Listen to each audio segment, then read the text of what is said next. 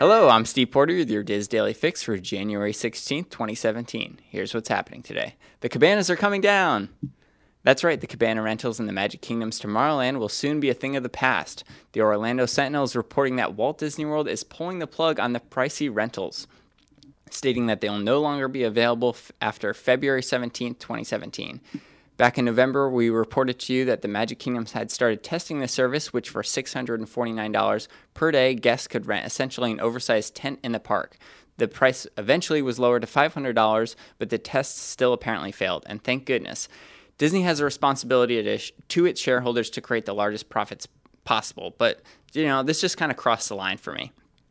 You know, it just seemed extremely elitist and didn't fit in with the theming of Tomorrowland. I just thought you know, if they're going to do add-ons experiences, that's fine.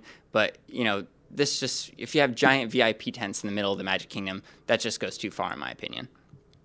And in more good news in Walt Disney World, guests are looking uh, to book, who are booking resort stays on Walt Disney World property will now receive the newest version of the Magic Band, which people are calling Magic Band 2.0. Ooh uh, in in the mail prior to their arrival. Magic Band 2.0 is, has a removable puck that can be placed in a variety of Magic Keepers, which, if you don't know, it's essentially just like a keychain.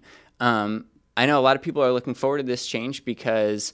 Uh, you know, some found the original Magic Bands to be a little bulky and uncomfortable. So, good on Disney for listening to the feedback and improving their product.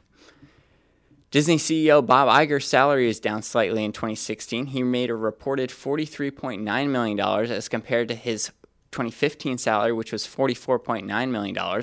Disney filed paperwork, paperwork this week with the Securities and Exchange Commission releasing these numbers. So maybe the cabanas are coming down because even Iger realized he couldn't afford them.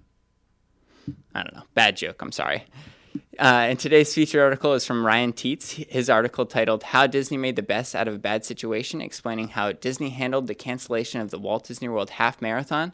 Be sure to check out his article on wdwinfo.com. Trending on the disboards.com today is a thread started by poster J. Thaddeus Toad Esquire. That's one hell of a username. He stated that someone at Walt Disney World contacted him to cancel his January 31st reservation at Cinderella's Royal Table due to operational issues.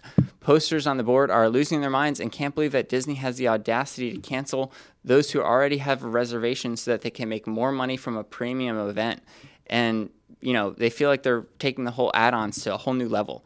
People you know understand that everything is subject to change um, and or subject to cancellation excuse me but just because disney has something in the fine print doesn't mean they should take advantage of it uh, the family was up at the crack of dawn, 180 days out to make this reservation. So look out for the thread entitled "WDW canceled our castle dinner" at uh, on the Disney Restaurants forum to weigh in with your thoughts. Today's weather forecast shows partly cloudy skies in Anaheim with a high of 66 and a low of 44. And here in Orlando, we have partly cloudy skies with a high of 80 and a low of 58. You can find all the links to the stories uh, and more on your DIS Daily Fix main page at wdwinfo.com slash dailyfix. That'll do it for me today. Be sure to join us again tomorrow with the next installment of the DIS Daily Fix. Have a great day, everyone.